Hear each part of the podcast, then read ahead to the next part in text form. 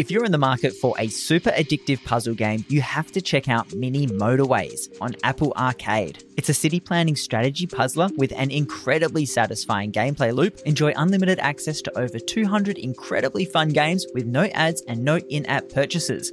From puzzle and adventure games to sports, racing, and multiplayer action games, everyone can count on finding something to love. Head to sifter.com.au slash arcade to start your free trial of Apple Arcade today. That's sifter.com.au slash arcade for a free one month trial of Apple Arcade, and you'll be supporting independent video games journalism. New subscribers only, $9.99 a month after free trial. Plan automatically renews after trial until cancelled. Uh, I think one thing that I am really excited about the prospect of doing is that we aren't confined by physical space. So, one thing that we can really explore that we've always kind of dabbled in but never been able to fully commit to is the idea of providing meetup places or activities or engagement opportunities for people with really niche interest or with interest in niche games. So, as we move online, the the top end of the spectrum, all the AAA publishers, the announcements, that's going to get way bigger because we have access to a global stage, the US and the UK contributing, and that's that's how that side of the business works. Uh, but on the other end of it, when it comes to independent development, when it comes to people who have smaller scale interests that we couldn't typically curate for, we now are in a, a digital a digital realm where space doesn't matter. So we can really start exploring any avenue of gaming that we want, that people want to see.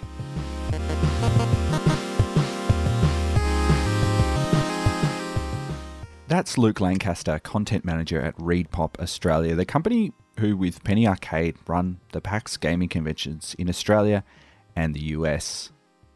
My name is Gianni, and I'm the executive producer of Pixel Sift, and you might have heard by now that Australia's biggest video game convention, PAX Australia, won't be going ahead this year.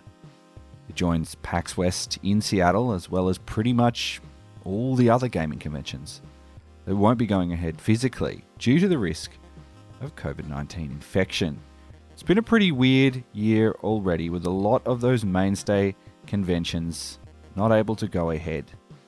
But Luke said it was at another PAX convention, one of the last ones that have been held, PAX East in late February, early March, that it became pretty clear that the rest of the year was going to look very, very different. Uh, I think for that, um, and for everyone in the event business, we'd be going back to the start of the year. Uh, I was at PAX East myself in Boston, uh, and it was during that weekend that we heard that GDC was cancelled um, due to concerns around the pandemic. And from then, I think there's been a level of uncertainty around everything for the rest of 2020 at least. Uh, and we started to look at contingency plans, started to do research on what a show would look like if we could do one. And ultimately, as I'm sure everyone is well aware now, we came to the final decision that regrettably we would not be able to do a physical event this year. It just wasn't a possibility for us. Now, I, one of the things about PAX for a long time has been the PAX pox, and it is a conversation that we have at every PAX every year. Just general flus and sickness passes around. Was it just pretty much the disaster scenario for the right type of um, convention that it is to to run in something like this? Uh, I don't even think that that was um, that was the case necessarily. Uh, we had a lot of government restrictions around health and safety. Uh, any mass event is going to have certain risk to it. I mean, I'm not a health scientist, not an epidemiologist, so I can't really comment too authoritatively on that. But um, I think it was a number of issues that ultimately played into the choice to cancel PAX Oz this year. Um, you, you, talk about the PAX Pox, and that number of people in a building at any point is going to have certain health risks to it. Um, but I think across the board, uh, one thing that we're a lot better about is that idea of social distancing, of personal hygiene. So hopefully in future um, we can all dodge the dreaded lurgy that comes from PAX. Now, can you tell me what are some of the sort of key things that are going to be translated to an online format um, uh, it, this year? Uh, now that PAX West and PAX Oz aren't going to be going ahead. Well, um, very luckily, a lot of what we do can be translated to a digital format. Um, PAX, we always say, is about the community more than anything else. And what we are trying to do with PAX Online, in conjunction with the PAX West team, is find a way to still connect that community, even if we have to connect remotely. So if you look at the core elements of what a PAX is, we've got community free play and tournaments, we've got our expo hall, we've got a huge number of indie developers showing off games, and that that that sense of discovery. Uh, we've got our panel streams, obviously. We've got our stage content. Uh, we've got small community meetups, and we've got um, our tabletop section. Obviously, our tabletop section is going to be one of the hardest things to translate, but we feel like we can still very effectively through things like Twitch, Discord, um, online gaming store platforms, uh, a bit of custom software, really translate that experience and really encourage that sense of community, even if everyone has to do it from their own homes. One of the, um, I guess, one of the challenges for Australian game developers is kind of carving out a space in that really competitive world of, of, of being online. Um, and for Australian developers now, you know, the PAX West, PAX Oz combination means that um, there there is a lot more interest. They've already seen people all around the world start to talk about making panels and, and getting that share of voice. H- how are you going to balance that um, for a sort of more worldwide combined convention? Uh, I think we're looking at it looking at it as far more of an opportunity than a challenge. Yes, we have a global audience, um, but since the PAX Oz team uh, is working integrally on delivering that, we do feel like we will be able to use that platform really effectively for a lot of homegrown content. And that's not just panels, that's our independent development scene as well. Um, so, in terms of like showcasing that, uh, I think we're looking at our own breakout sections on the website, uh, our own flag to be able to proudly say that things have been made in Australia, um, because we are we are pretty good at highlighting independent development. If we can blow our own horns for a second, and um, I think what we do here, but exposed to a global audience, the quality of the work is going to speak for itself, and that's a really exciting prospect for us. Being able to connect and provide the opportunity to a local developer um, to take part or take a place on a global stage to connect with an audience far bigger than they would have been able to in any other year. Because the PAX Oz team is working on this, because it's a 24 hour show, uh, we have a lot of creative control over still being able to represent, support, and promote Australian content. Like that is our mandate in working on PAX Online. So we will have multiple hours a day of panel content. We will have sections in our analog to the virtual expo hall. We will have things in the Australian time zone for the Australian audience. Um, it's it's really important to stress that this isn't something that the US is doing that an Australian can log on to. We are actively and quite um, quite aggressively pursuing and curating Australian content from the expo level all the way through to community content. What have you learnt so far that has really shaped the way you might be thinking about doing future PAX Australias down the track?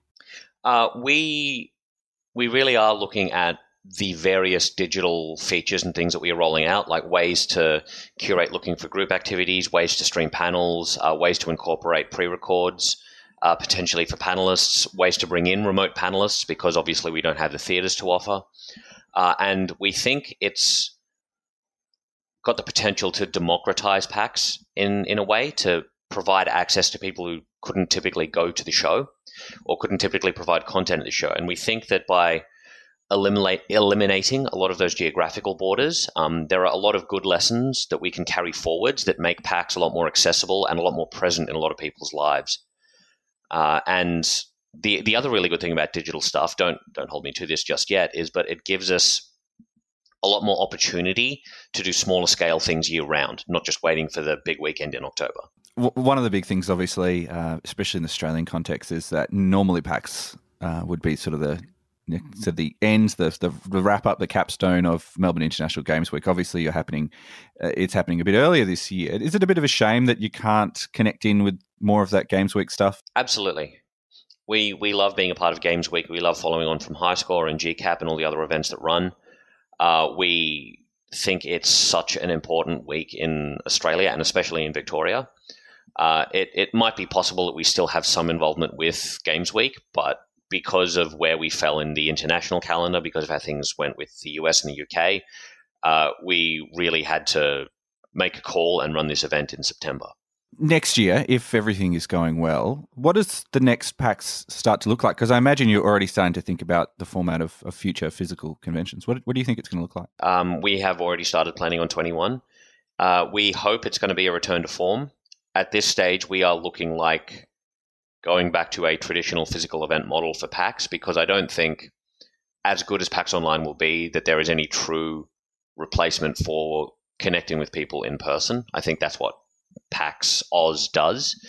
Is there a space for both in future? Potentially, because I think they are going to serve very different needs and have a very different feel when it comes down to it. Uh, in terms of what we've learned as an events business, I think we are going to be a lot more cautious and a lot more safety forwards when it comes to public health. Uh, and I think we're going to learn a lot on how to incorporate digital tools and the best way to use those to promote and deliver a physical event. Do you think this is maybe is it a, one of these big opportunities now because of force of necessity to to really open it up? It, it allows it a level of accessibility for people who might be from a minority who, who, who normally wouldn't get their share of voice in a way that just really couldn't happen in previous years. Yeah, um, ab- absolutely, and that's honestly our hope. Every year, no matter what the show is, we try to chase new voices, diverse voices, different perspectives. Uh, and it's hard, especially when people are from underrepresented groups, to justify the expense of going to a show. We know that's difficult. What we're hoping this year is just as you said that the fact that if you have a webcam this year, you can you can do a PAX panel. We can give you a platform, and we're really hoping people see that for the opportunity it is. And we're really excited about the idea of having people from all over the APAC region, from all over Europe, from all over the Americas contributing to what PAX is. That's Luke Lancaster from ReedPop Australia, one of the organisers of PAX Australia, and now PAX Online, which will be held over nine days from the 12th of September to the 20th of September 2020. You can find out more about PAX Online by putting PAX Online into your search engine or by clicking in the show notes of this episode. You can also find a written version of this story on the PixelSift website. That's pixelsift.com.au. The music you're listening to is Shopping for the Future by Bit by Bit Bert. There's a link to it in the show notes.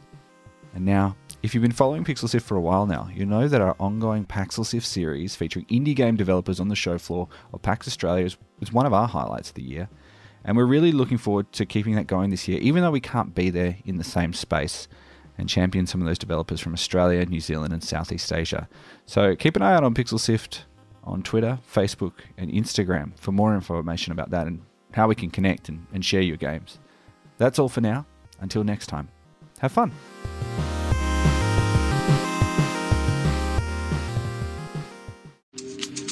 Did you know that the original Final Fantasy creator, Hironobu Sakaguchi, made a spiritual successor to that legendary series called Fantasian for Apple Arcade, and every level in the game is a handmade, physical miniature model? Enjoy unlimited access to over 200 incredibly fun games with no ads and no in app purchases. From puzzle and adventure games to sports, racing, and multiplayer action games, everyone can count on finding something to love. Head to sifter.com.au forward slash arcade to start your free trial of Apple Arcade today at sifter.com.au forward slash arcade for a one month free trial of Apple Arcade, and you'll be supporting independent video games journalism. This offer is for new subscribers only, $9.99 a month after free trial. Plan automatically renews after trial until cancelled.